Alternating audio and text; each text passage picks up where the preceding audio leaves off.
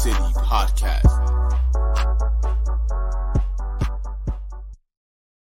And ladies and gentlemen, we are back another edition of Keys to the City. I'm your host, Trevor Keys, alongside the big brother, Ted Keys. Will we be joined with the host of Rich Sports Talk, Nolan Rich, in just a bit to talk. Those New York Giants and New York Jets are rolling right now. What could be in some trap games. We'll get into that in a little while. And then we'll give us our quick takes about the um yeah, once again, the same old New York Yankees. it's unbelievable. Un, un unfreaking believable. Making excuses now left and right about the roof. I don't even want to hear it anymore. It's the same old Yanks right now. But we'll talk about that in a few. But we are Keys of the City. You can check us out Facebook, Instagram, Spotify, as well as YouTube, Twitch, and iTunes. If you want to listen, you can check out it on Spotify, iTunes, Twitch, and other social media platforms. But if you want to watch it live, like right now, you can check out it at Facebook and YouTube. So, last night, as I was watching the New York Yankees again, disappointingly going down 0-2 and cannot figure out how to hit a baseball. Credit to the Houston Astros pitching staff. There was some major breaking news last night, and one of the big names, probably the biggest name that was well going to be traded this upcoming trade deadline under just under 10 days right now as November 1st is approaching real fast. So those contenders are making moves. And one of the contenders, well, we've been talking about that for some time. Preseason, I've been high on this team since last year. Ted, I think both of us had. I know I had them coming out of the NFC. So did I. It's the San Francisco 49ers. You look at this NFC right now. I don't want to talk about the AFC yet because the AFC's got their low behold the Buffalo Bills who are going to run. We're going to run. You know, they're going to run right through to the Super Bowl. It's just give it. Just give it to them now. The NFC though is wide open. You look at this NFC right now. The Philadelphia Eagles, lo and behold, the only NFL team, six and zero currently, doing a hell of a job. But then you look at the rest of it. Got the Minnesota Vikings. Yes, they're five and one, but Kirk Cousins. How much do you buy into them? The New York Giants are five and one. We'll talk about them in a brief few minutes. But how how serious are we going to take them? And then you look at all the contenders, the contenders that I say that were coming into this season, the usual suspects, the Packers, the Rams, the Bucs. They got major, major question marks right now. What's going on with those three teams?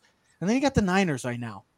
You look at this team; they're the leaders in the division right now. The NFC West, who all teams are three and three or worse, or three and four. The Arizona Cardinals with a nice win last night, but a major, major move last night, going to add to an already offense that's got superstars galore. Well, they just got possibly one of the best backs, if not the best back in football, in Christian McCaffrey, trading multiple draft picks. They don't have a draft class coming up next season.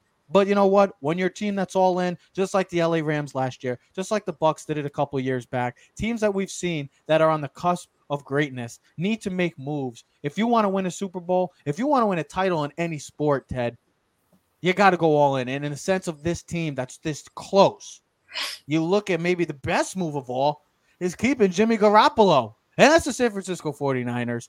That, they won. This NFC, this wide open NFC. Yes, the Eagles right now are flying high. They're on the bye. You got the Giants, you got the other teams, like I said. But the Niners right now, quietly, just coming off a disappointing week and how this NFL season has been rolling, losing to the Atlanta Falcons. Ted, you see this move, Christian McCaffrey. Have the Niners officially possibly become the favorites in the NFC right now?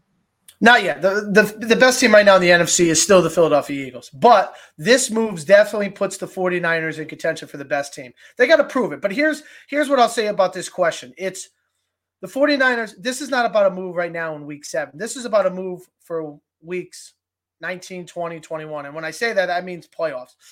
This is what it's about because when this team is fully healthy, they should be the best team in the NFC. When fully healthy, though, They've been dealing with some massive injuries. Last two weeks, their two starting cornerbacks have gone out. One of them's out for the season. The other one got hurt last week. Bosa's been out. Armstead's been out. This guy's been out. That guy. Now they are going to get Elijah Mitchell back in two weeks. But this move, when you look at this team, this is just another puzzle piece that makes them better than you that's what it comes down to. You got a guy like Deebo Samuel, which listen, man, one of the best dual threat guys in the league, if not the best dual threat, can play running back. Listen, I bet if you put him at quarterback, he'd be great too. Now you got Christian McCaffrey, George Kittle, Brandon Aiyuk. You have all these components and great pieces for them to be successful. And it's another great puzzle piece for Jimmy G, man. Like, this is what you do. Like, if you don't have the exceptional quarterback, mm-hmm. like the 49ers don't, like he's not a Mahomes and Josh Allen, you get pieces around him.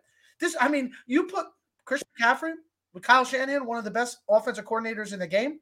Yeah. It makes perfect sense. You can do whatever you want with him. And here's the other thing: he's not going to have to play the full game like he was using Carolina. He's going to be more of a gadget guy. I see him 10 to 15. He's going to play a lot, but I see him touch the ball 10 to 15 times. Let's get him in screens. Let's put him in, in slot position. Let's use him in running back. They got Elijah Mitchell, Jeff Wilson. You can do so much in these packages. Imagine him and Deebo in a Wildcat package in the backfield. But that's the thing. That's the thing, Ted. This is what it does. And here's the other thing I'll, I'll add to this point is your team that right now you're the 49ers, you're going for a championship, bro. Like you're going for the Super Bowl. This is what it's all about. You think the Rams are disappointed last year for going getting Von Miller and, and Odell Beckham? Now they're still looking at their I think, I think it worked out. Run. You think the Bills are upset this year for getting Von Miller? You know, you think a couple years. These, this is why we get so frustrated with the Green Bay Packers. Why they won't go get pieces when you know Aaron Rodgers has one or two years left. Like the guy might just quit after the season. This, what I'll, what I'll add to this is Tampa Bay did this two years ago when Tom Brady came to town. They didn't worry about the future. They went to go get the pieces on the offense line. They go got JPP. They got this guy, that guy. They want everyone. They got Gronk. They got everyone for Tom Brady. And at the end of the day, it was a success. They got a Super Bowl. We're not worrying about three to five years down the road. Who cares about Trey Lance? We don't even know if he's going to be good. But we know this team, Jimmy G, got us to an NFC championship game. And when this team is healthy, especially this year because the NFC is so down, I trust Jimmy G in the in the 49ers. And McCaffrey is just another great piece to add to this offense. And I think at the end of the day, would you rather trust Nick Sirianni and Jalen Hurts or Jimmy G and Kyle Shannon, who have been there and done it before? Kyle Shanahan, the same guy that blew a 28 to 3 lead, or Jimmy G, the guy that No, missed a nice Emmanuel Sanders for a possible touchdown. I don't know. That's a toss-up question right now. We'll see about that. But that could be that could be a possible preview of an NFC. Here's the thing about this whole trade, and I get it. I know Christian McCaffrey coming into the season missed 23 of the last 33 games, and, and uh, between 20 and 2021. I get it. Only 26, six seasons. But here's the thing about this he doesn't have to get the ball 20 to 25 times now. I mean, when he was on Carolina, you expected that each and every week because the Carolina Panthers, with the exception of a few offensive talents, DJ Moore, Robbie Anderson, the focal point of the Carolina Panthers offense was 22. Now 22, I don't know if it's going to be his number, but now 22 in the San Francisco 49ers, you're not going to have to worry about him being the focal point. You got D, you got you got Deebo Samuel, Brandon Aiyuk, who's emerging now. George Kittle, Elijah Mitchell's going to come back in a few weeks. Jeff Wilson. Too bad, hey, too bad he couldn't go back to his college number, number pl- five. That'd be sick. And plus, with Trey the way Lance has got NFL, uh, with the way NFL, I know. Well, he's out. Give him the jersey. How about number Plus, two? you got plus, How about plus number they, two?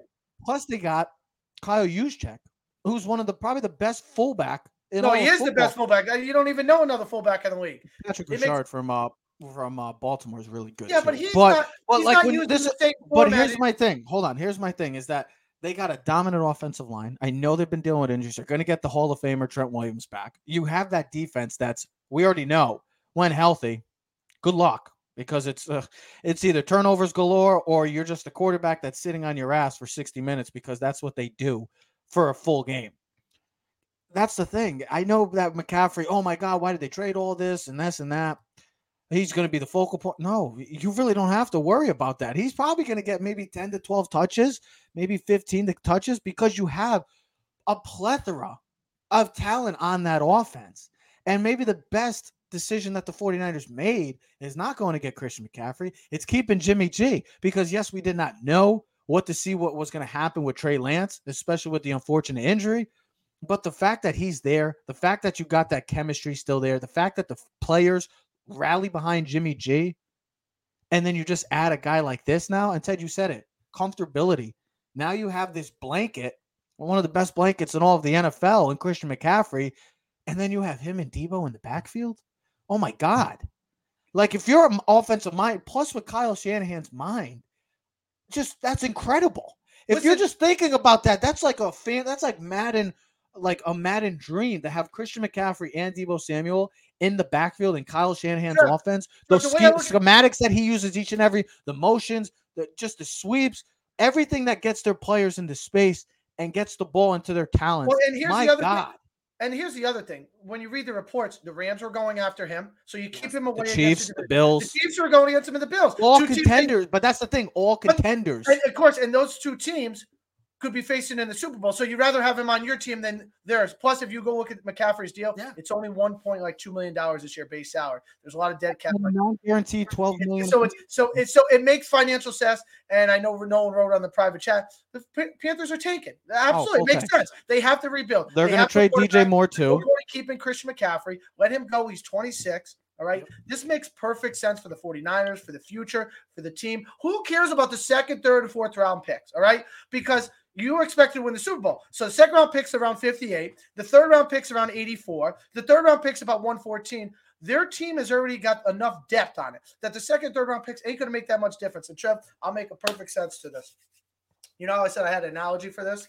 I hope I hope you remembered it because I, I hope I hope you remembered it. But talk fantasy football for a second. What do you always say, Ted, about trades and things? Oh, right? what do I always if- say? if- I was like, first thing I said, I was like, damn, doesn't that seem like a lot to give up four draft picks? See, Who cares, bro? though. That's your processing. That's the, I'm that's fantasy difference like, oh, I can't give, I can't give up this guy. Ted, do you want the guy or not? Do you want him on your team? Do you want Justin Jefferson as your start? I should have had this mic a little closer to me, but do you want Justin Jefferson on your team? Then who cares about the bench guy? Who cares about your bench guy in fantasy? He's not going to make a difference in your fantasy football. Justin Jefferson's going to win you a fantasy league. Mich- Christian McCaffrey, who cares about that extra six round pick in two years or the fourth round pick? Who cares? Now they do got two compensatory six round picks from Saleh and uh, Mike McDaniel's, McDaniels, co- yeah. the coaches from Miami and the Jets. So they got the compensatory picks, but this makes perfect sense, man. This team is built for now, bro. They're here for now, not tomorrow, not next week, not a year later. Now, go win a championship like this, like the Los Angeles Rams win did, and you'll be happy because we're in a league now. It's must win now. The Bills did it this year. They went for Von Miller. It's a must win. The Chiefs, you, you thought maybe McCaffrey, maybe they'll go after Beckham. I think they need to make a defensive move, but we'll see what happens. But I think if you're one of those four or five teams right now, you go, where's my biggest deficiency and go get it. Don't worry about the future. Go win now. Do you think the Bills are worrying about three years from now? I think the Chiefs are win win now before Mahomes' contract kicks in. That 50, 60 million dollar contract. If the Rams, I don't think they're mad or pissed off about last year winning a Super Bowl. And they're like, oh, well, we're this year. we're Well, as Les Snead said, "F the draft picks," and he's right. I mean, in this sense, if you're a team that if you're a team that's on the cusp of greatness and winning a title, yeah, draft picks, draft picks are who cares? Low, forget about them. You just move on, whatever. And you're not going to get a guy in the second or third round that's going to put produce with the offense and defense and the depth that this team has. You're not going to tell me that somebody's going to come in and take one of those jobs. And plus, you're not going to find another weapon like Christian McCaffrey, one of the best weapons in all of football. And that's another that I just continuously will stick will stick on. He doesn't have to get the ball 20 to 25 times. So all the people that say, "Oh, well, he might he's to he's get just injured." another do- great piece just- to add to yes. that offense. Yes, it's just another great weapon that uh, good luck if you're a defender and a team like I mean, and this NFC in general, just like it's so wide open that like a move like this is game changing. Hey, yes, the Do you Eagles. remember Tampa Bay? They had Antonio Brown, Chris Godwin, Mike Evans, Rob. Gronkowski, Leonard Fournette. This is what you do, bro. Go win a championship. But this- you go but- get as many pieces for your offense. That's why uh, you got the Vikings right now seem like the front runner for Beckham, which I don't know if that makes sense, but we'll see. But if I'm the Chiefs, I'm going to call for Odell Beckham, bro. Get him on that roster. With Kittle and with the regular pieces that you already have, it makes perfect sense. If you need a guy that takes, I understand we're a Giant fan. We want to see Odell Beckham in here. But Hell, I I'll take most- DJ Moore I think right most now. People- DJ Moore. Hey, listen, call Elijah Moore. Call the Jets. See if Denzel Mims or Elijah Hey, we'll Moore. hey, we'll take we'll take that New York Jet offer now. We, we won't take Denzel Mims. We'll take Elijah Moore. we need yeah DJ Moore. We I would love DJ Moore. But that's the thing. These teams right now that are and this NFC is wide open. There's not a there's a handful of teams. Maybe the Dallas Cowboys. A lot of people now with Dak Prescott coming back. We'll see how that translates to this team because well, with this team right now, I know they're four and two and coming off a loss against the Eagles. That's a team that's going to be that's going to be there at the end. The Philadelphia Eagles. Hey, they're going to be this week. hold on. playing this week at four o'clock? It's the Kansas City Chiefs versus the San Francisco 49ers. and the Philadelphia Eagles, they're going to be there in the end. The Bucs, the Packers, the Rams, time will tell on those teams because there's some uncertainty spe- uh, surrounding those three franchises right now. And then you got the you got teams like the Giants and Vikings got 5-1 records, but how much does the NFL world believe in them? Well, right now they don't believe in them. But guess what? If you're the 49ers, I don't care. They gave them a grade of a C minus. That's what you got nerds doing because they don't know. Yeah, I know because it's Christian McCaffrey. Well, to me, this is a home run. because you're on the cusp. You're right there now. You just go get one of the best backs in football, one of the best weapons in the NFL to team up with with Deebo Samuel, Aiyuk, Kittle, Juszczyk, and and then Kyle Shanahan. Good luck to the team, the defenses in the NFL, in the NFC specifically, because right now that team is going some certain great places. Speaking of teams that are going great places, and we are joined by the great Nolan Rich of the host Rich Sports Talk, talking New York Jets. What's talking, good? Talking New York Jets and New York Giants. Yes, I would take now the Elijah Moore trade. that is a game. That's a different. That's a different animal compared to Denzel Mims. But you look at these two teams right now, guys, coming into the season. Record of 22 and 62. The worst records since 2017 in the NFL. Laughing stocks. We get the picture. We know it. You look at seven weeks, they are combined nine and three right now. Both teams are rolling, coming off some nice w- victories.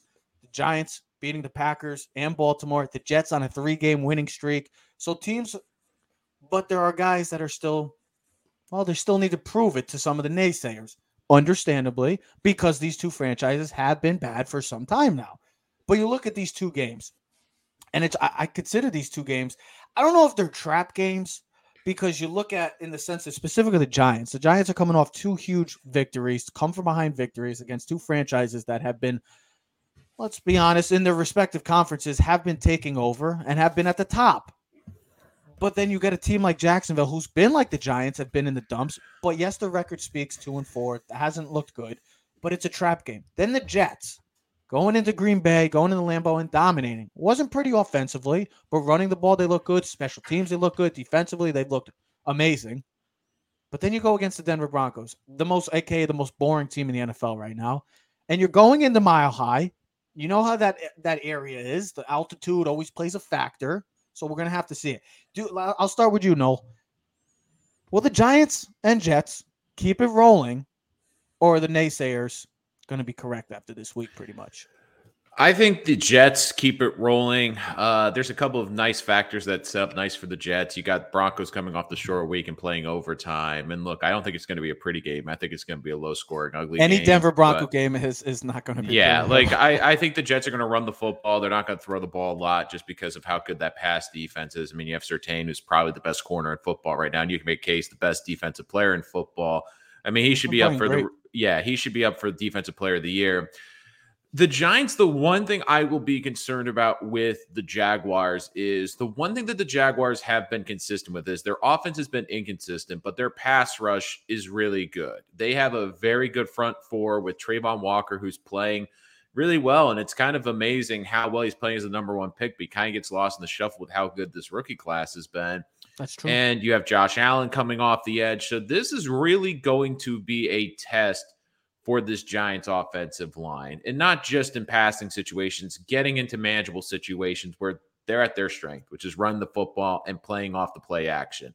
Yep. But Jacksonville's holding this team to third and sevens, thirds and eights, that's going to be tricky. I mean, that to me, I'm more impressed with the Jacksonville defense than I am with their offense personally. I think Trevor Lawrence is still going through a bit of a sophomore slump. They do have some nice weapons on that team, but there isn't a weapon that I'm really concerned about. Although I'm curious to see if this will be the Evan Engram revenge game. Basically. yeah, right. But uh, look, I think that Jacksonville will be a tough out, and you wonder are they desperate at this point because Broncos kind of just feel dead at this point.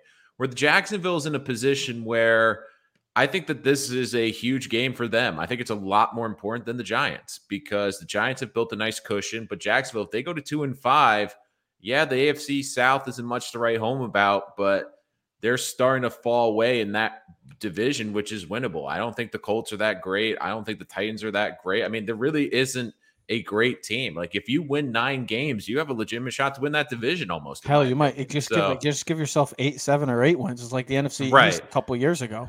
Right. So for Jacksonville, it'll be, it'll be intriguing to see how they come out. And I think this will be very telling about Doug Pederson if he can get this team to come out and play hard. And for the Giants, though, look, every week it's hard to bet against them. And even I think as Giant fans, this is an amazing run because when they fell down by 10 points against the Ravens, you didn't think that they were really realistically going to come back in that. No, game, they were down. did. They, were down by ten with six minutes left. dude. Right. You just you just see how this team, both of these franchises, and we, me and Ted talked about it on Tuesday. The way that these franchises has it been pretty throughout? No, it hasn't. And we're not going to sit here and say, oh, these are two of the best teams in their conferences. Record wise, yes, but overall, probably not. They're still uh, maybe a year away. But these two teams, these franchises, Ted, they're going in the right direction. It's been so putrid for so long that if you're just a Jet and Giant fan, you're just sitting back and just you're excited for Sundays now because Oh, at yeah. this at this time, usually we're talking about the future of the NFL draft, Ted. And Yeah, do no, you I- see do you see this No, I happening was- like, I- I like think- I trap think- games? No, I think both of them could be trap games because I think Mm. you got to look at the perspective as okay, you're still going to Denver. Denver's defense is elite. Oh yeah. Troy Aikman said defense. it the other night. Their defense has given up less than 20 points. No, Five- they're an elite. They're elite They're- defense. The thing though that helps the Jets though is they're coming off that Monday night overtime game where they played like almost 80, 90 snaps. You The only thing is I worry. Only thing Yeah. I think about is okay. They're the same philosophy you think about Jacksonville. Use it against Denver. Like you're you're if they lose again, you could see this whole season being like a bo- like just blown up. That's why I think it's oh, it's But- such a must win because there's. But so I'm seeing energy and fight from Jacksonville. Like they, the Broncos don't just look bad; they look lost. Like well, exactly. I mean, Melvin Wilson- Gordon on the sideline gets benched. He's has the issue with the coach. Right. You see the players. KJ Hamler the week before in the overtime, he smashed his helmet. Russ, Russ it ain't cooking. Russ is taking out the garbage, and and he's taking himself out. of it. I mean, thank God for this defense that they have two wins. This defense is legit. I was just looking at the thing, the Denver's defense. They're only allowing 2.7 yards against the rush. They're one of the third best in the NFL. They're they're elite on all levels of their defense. All right. So my But is with this the week is- that defense finally breaks though? Because this defense has held this team well, in here's every the thing: as as freaking the game Jets are, this they, year. they had a season low in the NFL last week, 278 yards, and, and Mr. Mr. Zach Wilson couldn't complete more than eight passes. That's So- the that's Here- my here- hold on, hold on. Here's the thing: you, wanna asked me a tell question. Yeah, I'm going to tell you to hold on. My thing is this: first one to 10 wins. I- look at this like in a pitching matchup. First one to get to 10 because both of these defense can keep both offenses contained. Now, the one thing I would say that the Jets have going for them is they can run the football. And they've run the ball really well out of 12 personnel this year. Last year, last week they ran for like uh, 178, 179 yards. So they can run the football. But Denver's defense is much tougher against the run than Green Bay's is. But I I look at it as like, are the Jets because you know we were talking, we you know we joke with Nolan a bunch of the other things, but I think what's disappointing is a guy you got a guy like Elijah Moore, who Mhm. we thought was one of their key pieces. I thought he was going to be yeah. And you're right. And we, Yeah. last year, he thought a stud. And I'm like, now you're dealing with this turmoil. And that's another offensive piece that should be a, a star for them that Zach Wilson's going to lose this week. How does that affect the offense? You know, I mean, because I think a guy who's as talented as, as he is, is that going to play a role in the Jets offense coming? You know, it's not that they've been prolific. Listen, the Giants have been prolific. I looked at I looked at the numbers. The Jets have outscored their opponents by 15 points this year. The Giants by 14. All Giants wins have been by single digits. So these teams are barely winning. I mean, what are we six weeks in and they're winning by what two and a half points a game? I mean, that's what we're looking at. But they're winning by the skin of our chinny chin chin. But you know what? A win's a win in the NFL. You take it. A lot of that has to do with the coaching on both teams. The Jets coaching this, especially defensively, and we, you know, you go back to the old saying: play good defense, run the football, don't make mistakes. You can win. You can win half your games. So the Giants and Jets are proving that early in this season. I think Mhm. both of them could be trap games though. It could be because they're both riding high off of both significant wins. Giants just had two big wins against Green Bay and Baltimore, and then the Jets. You take care of business, you whoop Miami's rear end, and then you go into Green Bay when everyone didn't give you a chance, and and you Did think same, it did the exact same thing. And now I don't know if the if the the storyline on or they're reading their news clippings going, well, the Giants and Jets maybe for real. So you just wonder, but even though both teams are underdogs, and that's how I would play it if I'm the coaches. hey guys, people still don't respect you. You're both still underdogs and you're both got winning records. I'm, Right. Yeah, go ahead. No, go ahead. Yeah, and look, like the whole Elijah Moore thing right now, I think that that's kind of put damper That's among crazy Jet fans. though. I'm And like, are you shocked by that? Like that? He, like, like he's gonna get traded? Like a guy? he's I don't going to get. he's- He's not not. gonna He guys, he's not traded. Robert Saleh in his Yeah, press conference today He here, he's not going to be traded. I did don't. You're not going to see that happen. He's not going to be active, but Denzel Mims will be activated this week. So This is Oh, where the oh, no. stock goes up, bro. He Mims- doesn't game. Mims I Mims revenge game. But Tank Look, for Mims. Look, the whole thing for with Elijah Moore, um, and it's interesting because I actually just got a text from Lejay Doozable. Uh, I asked him what his thoughts on that were, and he said, "Look, it's ridiculous and absurd, especially with only being week six. Zach coming back from a knee injury. This is like Zach's preseason. He's got to build up that chemistry, and with the way the Jets are running the ball, it's just absurd. And look, I get Elijah Moore's frustration. I I get it, but the Jets are winning football games, and I feel I most. look, I feel bad in a sense for Elijah a little bit because I did a live stream last night. You can check it out on Rich Sports Talk where I went deep into this issue. But look, I put a lot of this blame on Elijah, but I also think Elijah has to look at the circle around him because his agent's the one that requested the trade to the Jets. Hmm. This just looks horrendous. And if I was Elijah Moore, I'd seriously think about the people that are giving me advice right now because whoever gave him the advice, like if I was his agent and he said, Look, I want to trade, if I was his agent, I would have said this Look, Elijah, you have to understand it's not going to look good. I think one of the best examples in football that I always go back to is the 1985 Super Bowl when you had Walter Payton not score a touchdown that Super Bowl. And mm-hmm. he was pissed because they were giving the football to William the Refrigerator Perry. And yes, the fans loved it, but Walter's the greatest running back in football history to that point, and he didn't get a chance to score a touchdown. And after the game, he was huddled in a broom closet, was like had, with tears in his eyes. He didn't want to talk to the media. He was pissed off. And his agent came in and he said, Look, I know you're upset, but, and I've obviously par- paraphrasing, I know you're upset, but if you go out there and you rip dick after winning a Super Bowl, you will always be labeled as that sorry son of a bitch that ripped his coach after winning a Super Bowl. And that's what's going to happen with Elijah Moore. And Uh-huh. it hurts. If you really want out, I can understand as a player with player empowerment. But here's the problem, Elijah. You haven't done enough to warrant having enough pelts on the wall. Like You're I know people compare it. You're not even second Right, but though. people compare this to Jamal Adams' situation. It's completely different. Jamal Adams that at least a was on a bat. thing. No, that was a financial thing. It was a bad head coach. It was a rudderless organization at the time. And he also was an all pro and a two time Pro Bowler. He had pelts on his wall to prove he was His a resume, legitimate yeah, his defensive resume. player. Exactly. Right. And with Elijah Moore, it's frustrating. And this is kind of almost a good thing with the Jets, which is they're going to miss Elijah Moore this week. But if I'm honest, I don't think it's that much of a loss. But that's what I'm saying. That Because the they have Garrett Wilson.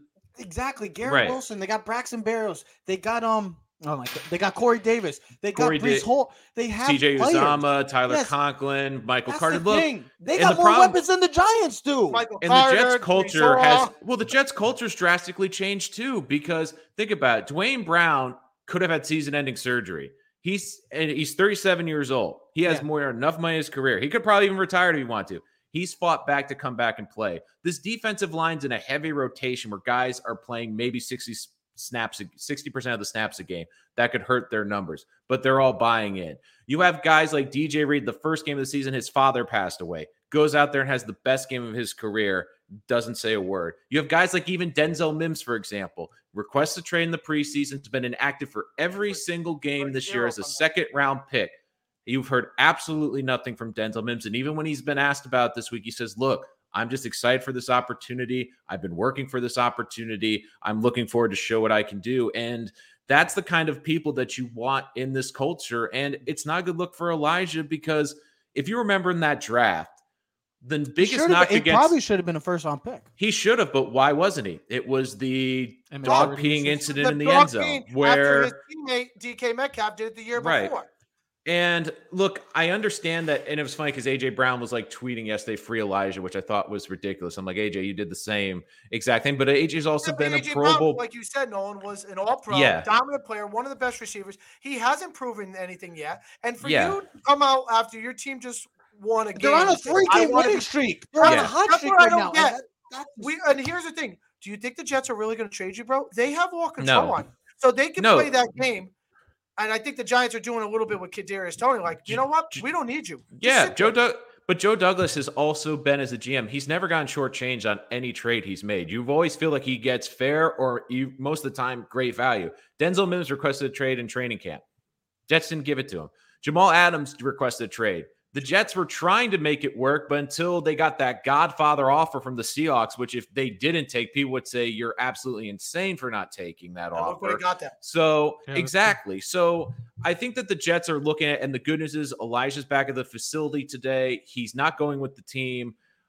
if I my this is the way I read it yesterday, which is I believe the coaches talked to him yesterday and said, "Look, you're probably not going to be a big part of the game plan because this is a great passing defense, or the number one pass defense in the NFL, and we're going to try to run the football." And I think that frustrated him. What led to the blow up yesterday? That I think that has to play a part It's in it. I mean, that's And- crazy. That And like, for saw Elijah. Moore, yeah, but I also think for Moore, this is a bad look for him in this fan base's eye because you basically have not only crapped on what's been a great week for the Jets and an exciting week for the Jets, but now all of a sudden, Elijah Moore goes from being probably one of the top six most popular guys on this entire team within this fan base to now probably being one of the most despised. I saw a lot of chats about trading him. They don't want him in the locker room. And look, if Elijah Moore goes out there now and doesn't produce, whether it's Zach's fault, whether it's the offensive line's fault, but if he doesn't go out there and produce, you know it's going to be a question every week. You know it's putting a big target on your back because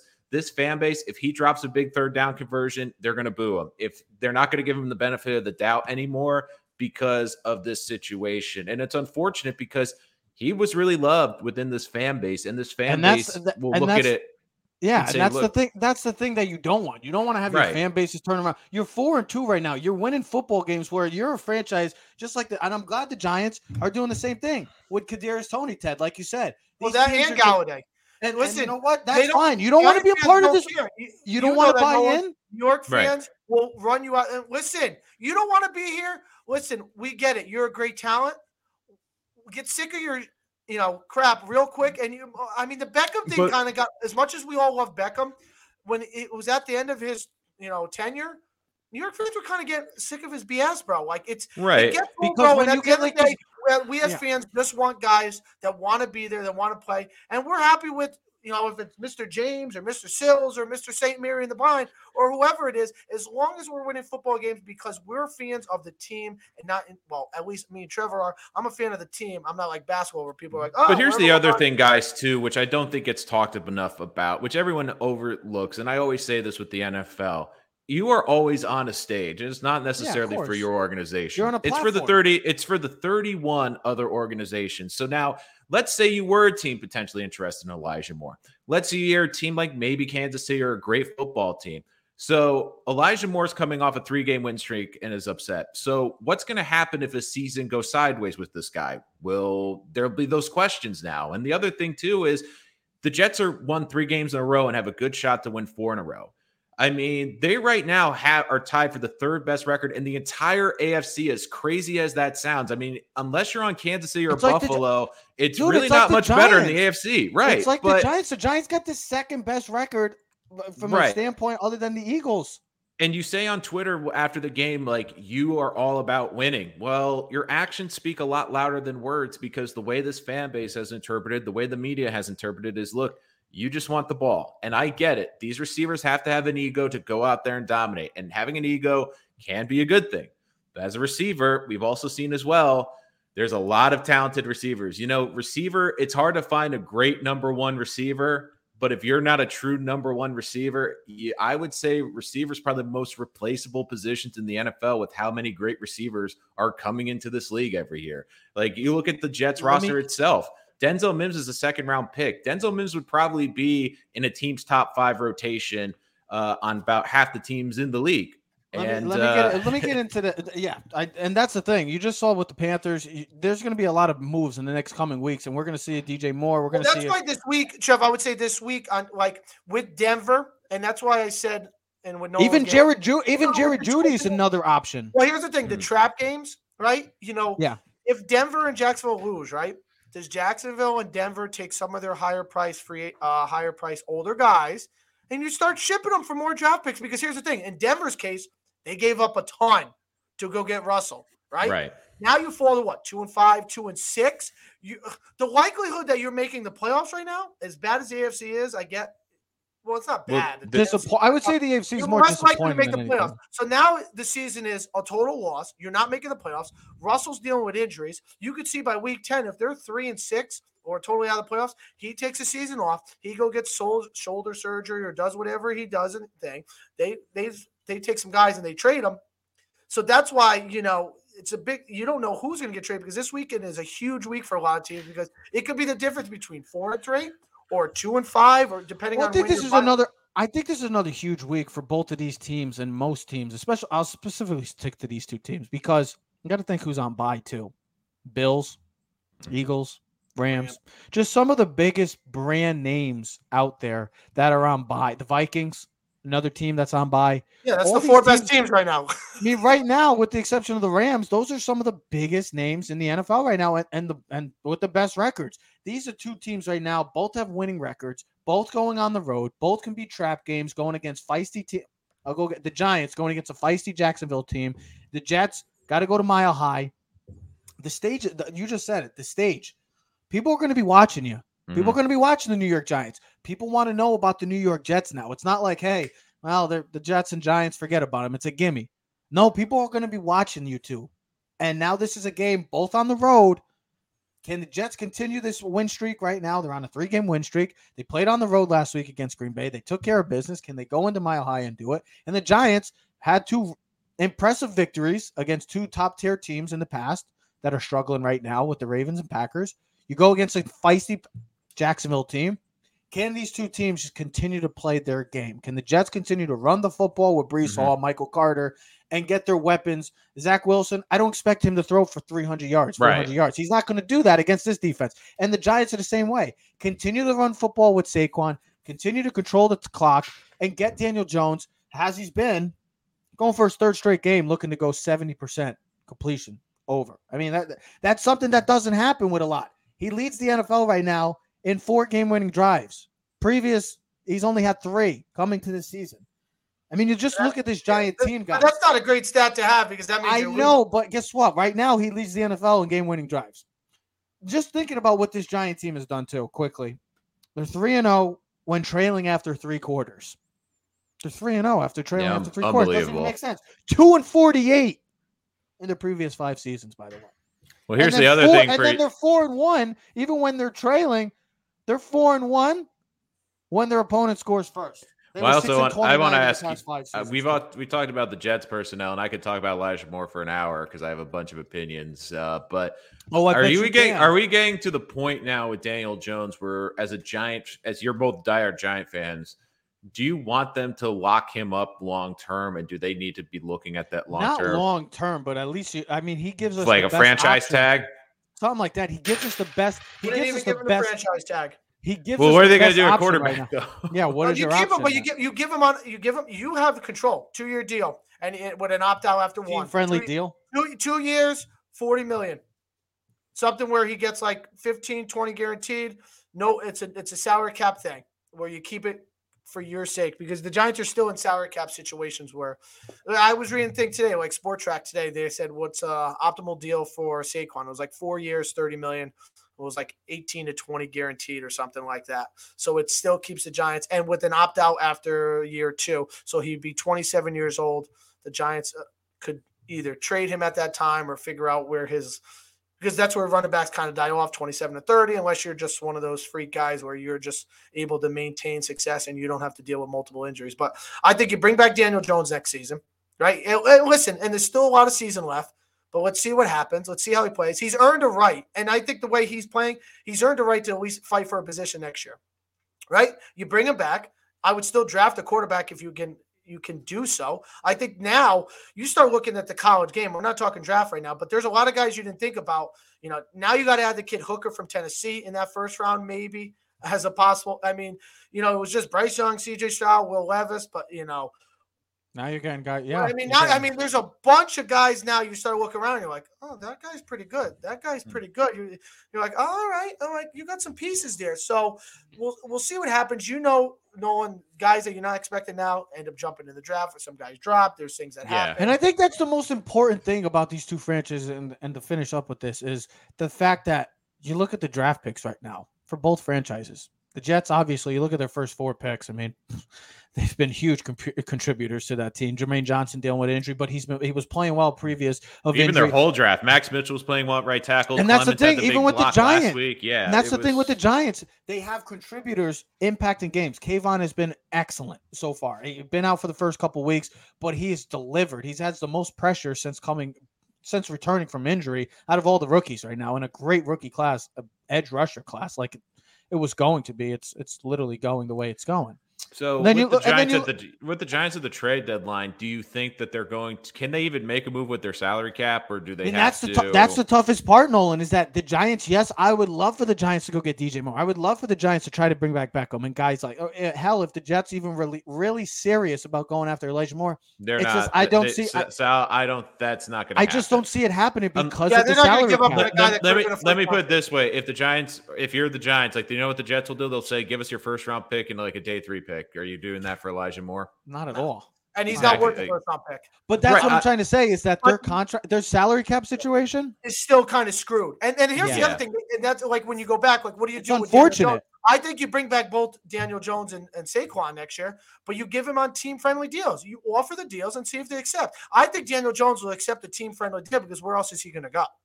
Right? Where else is he going to go? He's not going to be a starting quarterback with anyone else. Stick with the coach that got you early Well, he success. plays well enough, I mean, let's not, you- let's not knock him we'll like Sam Darnold right now. I can see a two year deal, two or three year. It's one of those things where it's a team friendly deal. You know what I mean? Two or three years where upfront money. It's a salary cap deal for the Giants, a team friendly deal.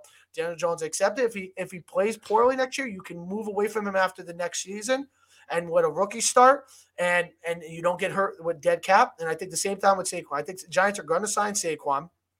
I think it's going to be a team friendly deal. It'll be up to him if he accepts though. That'll be the biggest thing. Will he accept a you know a cheap deal, four years? I think you got to look at something where what uh, Nick Chubb got from the Browns. That's probably a more realistic contract nice. deal that he would get. He's not going to get a Zeke deal. He's not going to get the McCaffrey deal. I think Ted, it's me- something me- the Nick Chubb. I think Nick Chubb got four years, thirty six million somewhere. I think it was like 22. Ted, let me close out with this with you. With um, we'll get over. Well, let's see what the Giants and Jets do this week. Big games for them in the standpoint of well, the, the nation's going to be watching you. How legit are you? How can can you continue? Can you can roll the way you've been playing the few couple weeks after huge Well, wins? no for one still gives you respect because you're still the no, underdog. yeah, that's fine. There's no respect, but guess what? You got to go out there and prove them wrong. That's there's nothing wrong with that. Ted, let me get your quick take on this, and then we'll get out of here. The New York Yankees are down 2-0, going to Game Three tomorrow. Gerrit Cole has literally got to carry the New York Yankees again. It seems like it's do or die for the. It feels like a do or die game because if the Yankees Oh, lose is do or tomorrow, the- yeah, it's do pretty much. Yeah, I shouldn't even said it feels like it. No, this is a do or die game. The New York Yankees lose this game. They're down 3-0. The series is over. Season's over. Once again, they can't get over the Astros. Eh, Ted, just you're giving me just a quick take on the, the Yankees down 2-0 right now. got to hit the ball, bro. I mean, we scored two runs in the last two games. I mean, the pitching hasn't been bad. I, I told you Mhm. before before the show, Severino. I told I was. I was I was working last night. I'm listening on the radio. He's got an 0-2 count against Maldonado. He hits him in the, in the elbow. Like, Son of a, you know what? the- You know, and then I'm thinking, you got him 0-2, and he's been dealing. He get another guy gets on. I forget how the second guy, and then Bregman hits. He leaves his slider up, and Bregman hits the home run because that's what the clutch players do in Houston. If it's not Bregman, it's Gurriel. If it's not one of them, it's Alvarez. If it's not them, it's Altuve. It's just one of those guys always seems to get you. That's why they've been what in the uh, I was gonna say the conference championship game, but they've been in the championship game, the series, what six years in a row since 2017. I believe they've been in every single year. They don't make the mistakes. Their pitching has been really good, but the Yankees pitching has been good. You gave up three runs and four runs on a couple home runs, couple mistakes. You got to score more than two runs. You can't strike Right. out. And the Yankees' uh, biggest problem, though, versus- yeah, 17 was game one last night. I think it was like 10 or 12. You you got to cut down the strike. Judge looks like he's trying to hit everything. To, I, I'm screaming at the TV last night because Gleyber, choke up on the bat, bro. Just make contact. He's swinging for the moon. Next thing you know, Jeff Francoeur on TBS, and the guy's are like, he's swinging for the moon. His feet are flying out. He's trying to just Yeah, but Ted, that's that's how the Yankees are. That's their Yeah. formula. Like the only way the Yankees are going. to. I know, I know, hit Ted. But this is the problem with the Yankees. They're built on the long ball. The only mm-hmm. way they were going to win this series is if they outslugged Houston because they weren't going to out hit them, they weren't going to outrun them, and they probably weren't going to outpitch them. Now their That's pitching why has gone toe to toe with them. getting on because he has a level swing and he hits the ball consistently. He's the only he's the only one. Rizzo chokes up, he makes contact. Not bad. Stanton's hit the ball hard. I mean, last night I thought Judge hit the home run opposite field. He missed it. Just missed. I don't know what to say other than you got to score more than two runs. You, Yeah, I well- mean, and you Yeah. got to be clutch when you can. Man on second But- with two outs. Get those two out runs in.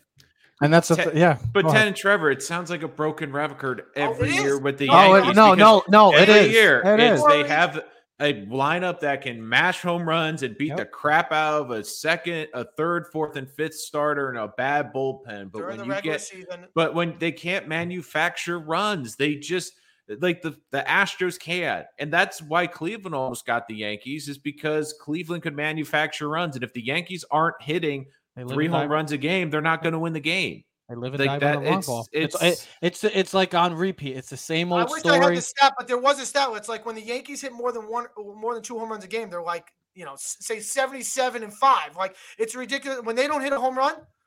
They're an awful team. Like Right. They live and and, die- and they live been and the die about same story, I, and it's frustrating because I just when I look at the Yankees, right, and Aaron Boone and all their excuses, they defend themselves and all their analytics crap There's no accountability. to, to, the day they die, they No defend it to the end, and it's unbelievable when it's like, okay, I get it. I'm not in the organization. I'm not a computer whiz. I'm not looking at computers analytics. I'm just a guy watching the game who's played the game, and I know as much as I know. But baseball's a very simple game: hit the ball, field the ball, throw the ball, discipline. Right? Move the guys over. We don't bunt. We, we don't hit base hits. We all we do is swing for the fence. We strike out 5,000 million times. We have hard throwing pitchers who can strike guys out, but sometimes haven't been in the moment. But the pitching has not been bad. But And I is the lineup that good, of Ted? lineup. Is the lineup really that good? Because look, No. you had arguably the greatest offensive season from any player in the history of freaking baseball from Aaron Judge this year. And I do think that's part of the reason he's struggling in the postseason is I think he's just been so worn out from carrying this team an entire season. And I think he feels the pressure. Like if he doesn't get it done, they're not going to get it done in the postseason. So Yeah, but I look Donaldson, at this. I mean, come on, bro. He's not a. I mean, he's not a scrub. He's a former MVP. The guy's been in the playoffs before. Like Giancarlo Stanton, you played in the playoffs a couple years. Like Gleyber, you're, you've been in the playoffs what three, four years with the Yankees. Like everyone on this team has been in the playoffs, I believe, except for what the two rookies that started last night. Right. Everyone has been in the playoffs. They've been here before. They're literally watching the same story every single year. The problem is, say- can you I just- said, when you made the argument, are you sick of the same story, the same rhetoric? Yes, I am. Because the 100%. Astros players, their big guns, come through in their most important moments, and the Yankees fall short every And single time. And There I'm is no. The, our big guys do not come through in the clutch. And I was thinking about last night. They had Aaron on Michael Kay yesterday. And you think about when those Yankee teams were great in the 90s. And I don't want to relive the 90s like it was yesterday. But their best home run hitter was like a guy who had 36 home runs. Everyone else hit 15 to 20 home runs, but they hit the baseball. And like you said, Nolan, that's why Cleveland almost won. Boop, blast, slap, sling here, plate, bunt the ball, steal bases. There's none of that. I just I just want to finish It's up like with this. softball. Wait for I the wanna- big power guy up at third and four to hit a, a big home run. I just want to finish up with this. Quick, my quick thing is Padres might win it all. I But tell that- you, yeah, you- the love- James- like- James, you you're gotta not- like you might- lineup. You got to like the bullpen, and you got to like their starting rotation with Musgrove, Blake Snell. James. you're- James, you might be onto something with that Padres Phil. I mean, that Philly series is looking great. I can't wait to see how Game Three plays out. But Aaron Boone is just a buffoon. I'm just so done. I'm so over him. I don't even care if they win the World Series. Just fire him, please. I just don't but I want it- to don't see blame him. I blame is it his I fault just think long no. I just here's my thing. I'm finishing this. This is it. This is it. This is how I'm finishing it. You guys get your final takes. If, I'm but this is my it. final take. all right, my thing is there's no accountability. When Michael Kay challenged him yesterday, he a- he literally said, "Ted, and you told me you're unbelievable." Are you he clearing doesn't- with Cashman too? Yes, Cashman's got yes, Cashman. Okay, yes, that was my yes, only question for Yes, 100 percent. No, 100 Just you- percent. uh, My you ca- I don't think you can get rid of guys, one or The the other. You gotta get rid of both. My I'm problem just- is the I'm just- computer I'm guys, over and like you said, no accountability. The computer guys that are telling Boone to make the decision when they have the conference and they, they figure out what they want to do. Aaron Boone has to fall on the stake. Yeah, they might. the knife, win in a whatever the word is. Ah, Okay, he falls on the knife. There's no bring up the guy that told you to bring that guy in, or why is Bader not? I'm just-? I'm- I'm or fin- I'm just still over batting it. fifth, or why I'm is this it. guy? Oh, well, you know, we love hits, or IKF's a good shortstop. That's what Boone's been telling Michael Kay. And then And now no- there's like there's- sitting on the bench because he almost blew the series for us. and That's there's yeah, and and that's my biggest it. thing. That's my biggest because thing. some The play, computer says by the Hold on. Numbers, he's he's percentage wise, he's a good. No, he's not. He sucks. Here's my and that's my final thing is that look, I, I don't care like the players. Yes, the players got to go out and do God their for the thing. I Giants and Jets. yeah, thank God for the Giants and Jets because our yeah because our because our Mets and Yankees. saying That October twenty first. Thank God for the Giants and Jets. But that's what I was gonna say. I'm finishing up. Is I there's just no like that's my thing is just there's just no absolute accountability for all the Mm. mistakes and faults. I the the hitters they got to go hit the ball. That's just on them. That's not on Boone. You can only make the lineup. Thank God he finally put Bader at leadoff because my God, his his brain sometimes I don't know how he works. I don't know how the hell he got the job. If it wasn't Right. for Game Seven's home run, we would never be talking about Aaron Boone ever. Hey, I and just Trevor, just one final question for you. Uh, just as a Yankee, as Yankee fans, do you think there's a chance? And I know Yankee, I know what the answer is probably going to be, but do you think that it would have been better if they'd lost to the Guardians? Because I think it would have. Like, is No. there a is there a chance that they're gonna uh, that Cashman and this ownership is going to look and say, well, they made the ALCS. This is still a good team. Like it's No, it's not- obviously getting us a ch- like I get no, it from the fan no, it- perspective. it's, it's But not if they even- lost against the Guardians when they were the home team in that series, I think it would have prompted instant change. Yep. Yeah, Yep. it- absolutely. It would have been immediate firing of multiple players and coaches. They would have had to. if if the guard if they lose to the Guardians without question, without question, they would have both been gone. The ALCS, it's not good enough. You They're gonna can't go. make an you- excuse though. no, no, no. You can't lose to this team three times in six years again with the same same story that we've seen since 2017. And I know that 2017 team does not deserve to get knocked for it or knocked for it, I should say, because that team we never thought they were going to make it to that point. But the same story has been on since 18 since. It's post. They've been great during the regular season. They go for a million home runs as a team. Then they come to the postseason and they have 20 strikeouts as a team. It's not enough if they lose again to the ALCS. If they lose like six or in five games, this team has to clean sweep. Boone has to be gone. Cashman's got to be gone. They need to rethink their process and going forward because you can't. If you can't get over this team, what makes you think that next year's with these guys is going to be anything different? Ladies and gentlemen, we're going to see how game three goes for the New York Yankees. Gerrit Cole's on the mound for a do or die on the Yankee season. Got a great college football slate of games, and the NFL's in a weird week. A lot of great teams on by, and there's not really any exciting the matchups. this weekend. Take There's the a lot of there's a lot of matchups that well have some intrigue, but there's nothing crazy. The Chiefs and, and 49ers game, you got the Seahawks against the Chargers, but us Giants and Jet fans, we're going to be paying attention to those teams at one o'clock and four o'clock. We'll see you next episode. We are Keys to the City. We are out.